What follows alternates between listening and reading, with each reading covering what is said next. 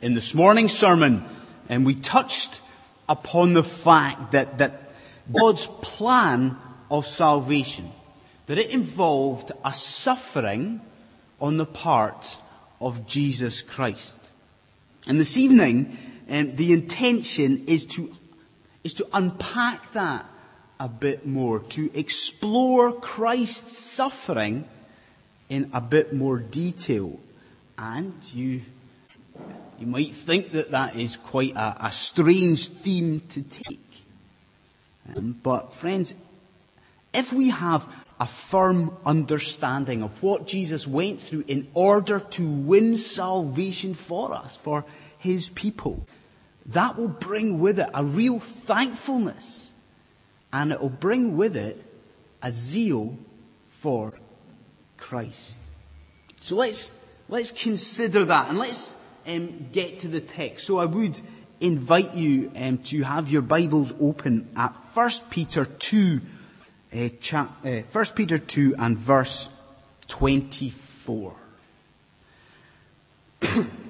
so, um, in June of last year, the United States Department of Defense they finally released for public viewing something that was called the Pentagon papers. These um, highly sensitive and eagerly anticipated papers, they, they documented some of the most um, important, some of the most significant political and military decisions made during um, the Vietnam War. But at the time they were released, there was an outcry and there were conspiracy theories flying um, all over the place because although this uh, massive, this 7,000 word document was made available, 11 words were blanked out.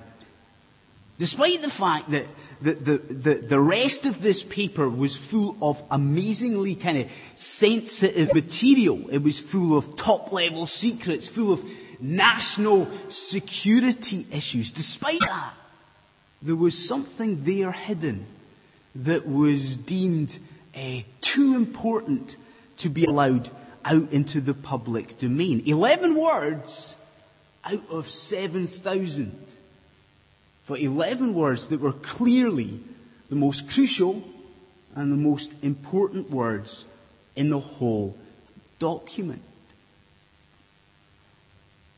And just now, as we um, look to God's Word, we're going to look together at 11 words. 11 words that I assure you are much, much more important than the ones missing from these Pentagon papers. We're going to pay attention to, to, to 11 words that really, they cut to the heart of the gospel. They cut to the heart of the, the, the nature of Christ's suffering upon the cross. So 11 words. Are we all ready for them? They are. He himself bore our sins in his body on the tree. He himself bore our sins in his body on the tree. So let's look at these words, these 11 words, and we're going to split them up and we're going to examine their meaning under uh, three headings. Three headings. And I'll give you those three headings just now. They are the independent nature, the substitutionary nature and the physical nature of Christ's suffering. So we've got the independent nature, the, the substitutionary nature, and the physical nature of Christ's suffering. So first of all, our first point, the uh, independent nature of Christ's suffering. Now friends, isn't it the case that the most um, daunting, that the most um, frightening moments of our lives, that they're made all the more difficult by the absence of loved ones. Isn't that true? When we're confronted by um, a, a, worrying or by an intimidating situation, we, we so often find ourselves desperate for the, the company of loved ones. When we experience illness, when we experience loss, when we experience um, accident or tragedy, we become desperate to have someone we love near us. We become desperate for someone we love just to say, look, it's, it's okay. It's all right. I'm here. I'm with you through this. In moments of trauma, they are hard enough without having to endure the, the kind of the added pain of loneliness and a sense of abandonment too. And then, as we consider that, just look at the text with me. Just look at the, the first two words we have here. What are they? He himself bore our sins. He himself. Now, the he in the Greek is emphasized. There's, there's, it's, it's, it's emphatic. It's he himself. It's he alone. It's he without the help of anyone else, with, without the help of, of anyone. He bore our sins. Jesus, he was alone as he took upon himself the punishment for our sin. He was alone. Isn't that, isn't that staggering? Isn't that heartbreaking, really? And isn't that, I suppose, all the more amazing when we consider who he was? Now, he's the Son of God. He is part of the Trinity.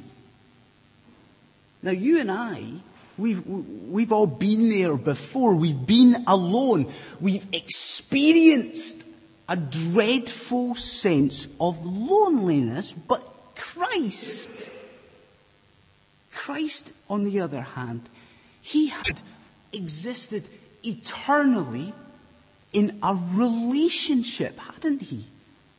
He had always known communion and fellowship with God the Father and with God the Holy Spirit. Christ had, he had never ever truly been alone before. So surely, as he was for the first time, and as we read earlier on in Isaiah, when he was considered stricken by God, surely he also experienced for the first time what is the terror of loneliness. So you see, uh, Christ on the cross, he atoned for sin and, and those close to him, his loved one, his, his loved ones, they, they, they, they simply couldn't help him. Now take Mary Magdalene as an example. She had uh, lovingly uh, followed him. She'd followed Jesus. But now, at the cross, at this point, she could only look on. She couldn't help him with this saving work. And then his mother, his mother Mary, what had she done? She had tenderly raised him. She had cared for him. She had lovingly searched for him as he, as he taught in the synagogue. But she too, she was absolutely helpless as she watched those soldiers lift up his weakened body to the cross. No, you see, it's he himself bore our sin. Christ was alone on the cross. It's a miracle. He was all alone Now, I um, read the story this week of a, a little girl in the United States who, who needed a, a blood transfusion. So the little girl's brother, with the permission of um, their parents, was, was, was taken into the hospital and was asked um, by a doctor there whether this wee boy, whether he would be willing to um, give blood for his sister.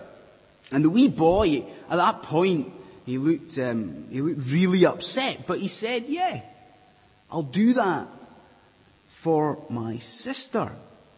So they wheeled the, the, the, the brother and sister away and they, they, they, they do what they do. They put the, the needle into the wee boy's arm. And at that point, um, he looked to the doctor and he asked him, Doctor, when do I die? And then, of course, it struck the doctor that the wee boy had thought that giving blood for his sister was uh, that actually meant that he himself would have to give up his own life. And the wee boy, he had been willing to do that. He had been willing to, to, to, to die so that his sister would live. And that kind of uh, soppy story, I suppose it is, it illustrates for us if inadequately a second point that we need to consider this evening the substitutionary nature of Christ's suffering and the words, He Himself bore our sin. He bore our sin. So what we, um, what we have to get uh, straight in our minds here is that Jesus hung on the cross in our place. He acted at Calvary as our substitute. Christ was nailed to that cross and he took the punishment for sin instead of us. Now, if you're a mature Christian, if you are a, a regular churchgoer, you might have heard that a thousand, a million times before. But that, that doesn't mean that you don't need to pause and remind yourself of just what he went through for you. Just, just think about this for a moment. You, you were supposed to be there. You and I were supposed to, to experience the, the, the terror the pain and punishment of this kind of, this horrible and, and brutal execution. We should be so full of, of, of praise that Christ's death, that it was substitutionary, that it was vicarious, that He took our place, that He bore our sin. It is an awe-inspiring thought. And we learn, folks, don't we, something uh, crucial about this unique substitutionary death in this verse. Because that Jesus bore our sins, it means something. It means that He bore them all. He bore all of our sins. Just consider that for a moment too. Consider the, the, the enormity of what that means. All of our sins are borne at the cross. The ones that, that, that plague us. The ones that come back to haunt us and give us endless sleepless nights. He bore those sins.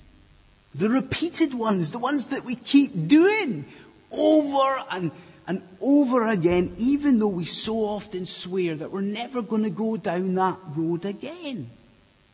He bore those sins too. The anger, the sheer impatience that has caused such hurt to others, the jealousy, the rage, the greed, the, the, the transgressions that we don't even know about and the awful thoughts that we have had about other people. Christ, He took those. He bore those sins. He bore them all. Now that, the word in the, the Greek, the word to bear, it means to, to, to carry a massive, uh, an enormous, an incredible weight.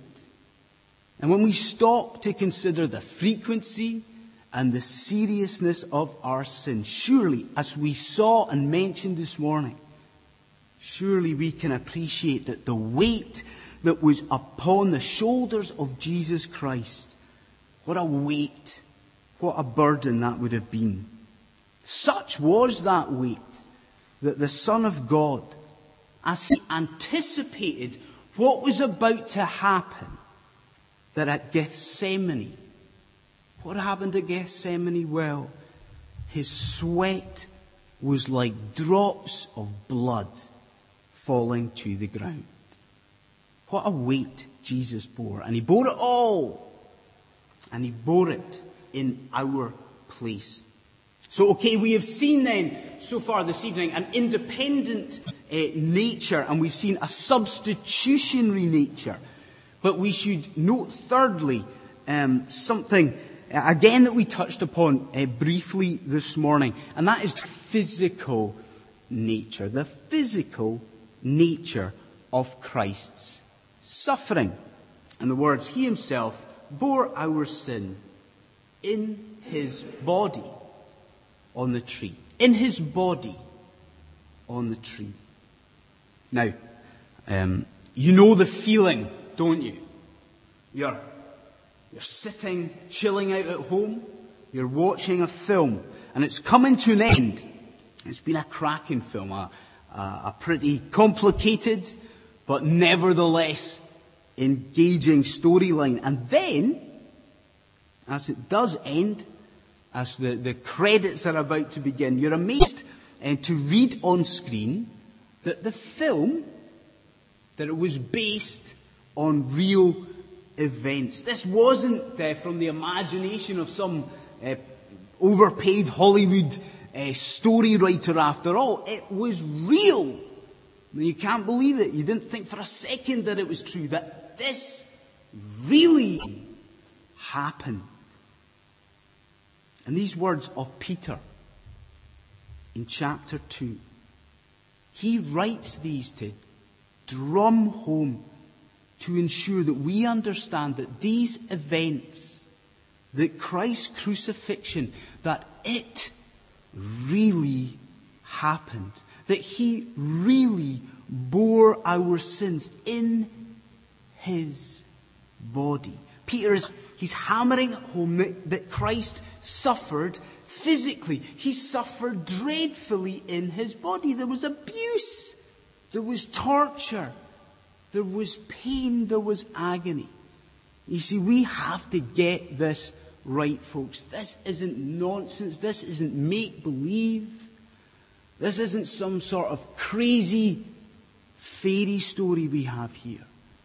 Our Lord suffered. He suffered. And he did so in his body. And I, I have to confess that it took me uh, ages to get my head round the next part of the verse. You see, why doesn't Peter say he himself bore our sins in his body on the cross. Why does he choose instead to say he himself bore our sins in his body on the tree? Why is it tree instead of cross? Well, what Peter is doing there, he is deliberately alluding to a passage in the uh, Old Testament to Deuteronomy 21, 23. And to these words, I'll read them out. Anyone who is hung on a tree is under God's curse. You see, at the forefront of Peter's mind as he pens his word is the, is the idea that in order to atone for sin, that Jesus, he had to endure the curse of God. And really, this curse that was mentioned in, in Deuteronomy, it was the, the ultimate disgrace that could befall a man. There was nothing worse. And to those who would witness someone being uh, hung on a tree, there was only really one conclusion that could be drawn. That person, that person must have been abandoned by God. If hung on a tree, they were abandoned. They were shamed. They were humiliated. They were truly and utterly cursed. So no wonder then that Jesus cried out, My God, my God, why have you forsaken me? So friends, let's resolve not to take this lightly. Christ didn't just cease to exist at the cross. There, there, there wasn't just a peaceful and a nice drifting away. No, for his people there was suffering. He was alone. There was suffering. He bore our sins. There was suffering, great physical suffering. And there was suffering. He was cursed. He was cursed. And he was disgraced upon that tree. But you might well be sitting there as Christians thinking, okay, right, um, I get it. Um, I see the magnitude of what we're looking at tonight, but come on. Where's the application of all this? How do we take this and how do we apply it to our lives? Well, the beauty of this verse is that it doesn't finish with those 11 words. Peter also provides the application for us. He says this, He himself bore our sins in his body on the tree, so that, so that, because Peter helpfully provides the application. So what is it? Well, he says, Christ suffered so that we might die to sins and live for righteousness. So that we might die to sins and live for righteousness. So what on earth does that mean? Well, that phrase that we have here, that is Peter calling for a Christian counter culture. A Christian counterculture. This is Peter crying out for you and I to live lives that are, that are drastically different to those around us who are unbelievers. We are being told here to distance ourselves from sin and to embark upon an entirely new, an entirely holy and righteous lifestyle. You see, we wonder, folks, don't we? We, we, we wonder and question why people don't come into our churches anymore. We wonder why we see so little spiritual uh, growth in Britain in the 21st century. It perplexes us. It, it, it, worries us, doesn't it? But part of the reason that we have so little impact on those around us is that we're not listening to and we're not obeying verses like this one in 1 Peter. We're called to be different, but we're not. We're called to live for righteousness. But we're not doing that. See when our unbelieving friends and work colleagues, see when they inevitably become dissatisfied with their lives, we need them to look at us, to look at the Christians around them and to see something different. They need to see people living lives that offer hope, living lives that radiate the righteousness of Christ. But let me ask you, do they see that? What do your unbelieving friends see when they look at you? Do they see a person living an entirely different life, a life that is lived for righteousness? Or do they just see a kind of mirror image of themselves? The, the same values, the same goals, the same aspirations, the same lifestyle. See, Christ suffered horribly so that we might die to sins and live for righteousness. If we want to have an effect, if we want to have an impact on those around us, we've got to stop toying with and playing with our faith. And starting now, even starting tonight, we've got to begin a new chapter of our lives. One that is shaped, entirely shaped by an obedient response to the suffering and to the death of Jesus Christ, our Savior. And so we, uh, we close tonight. Okay? We close. But not in the way that we um, so often do.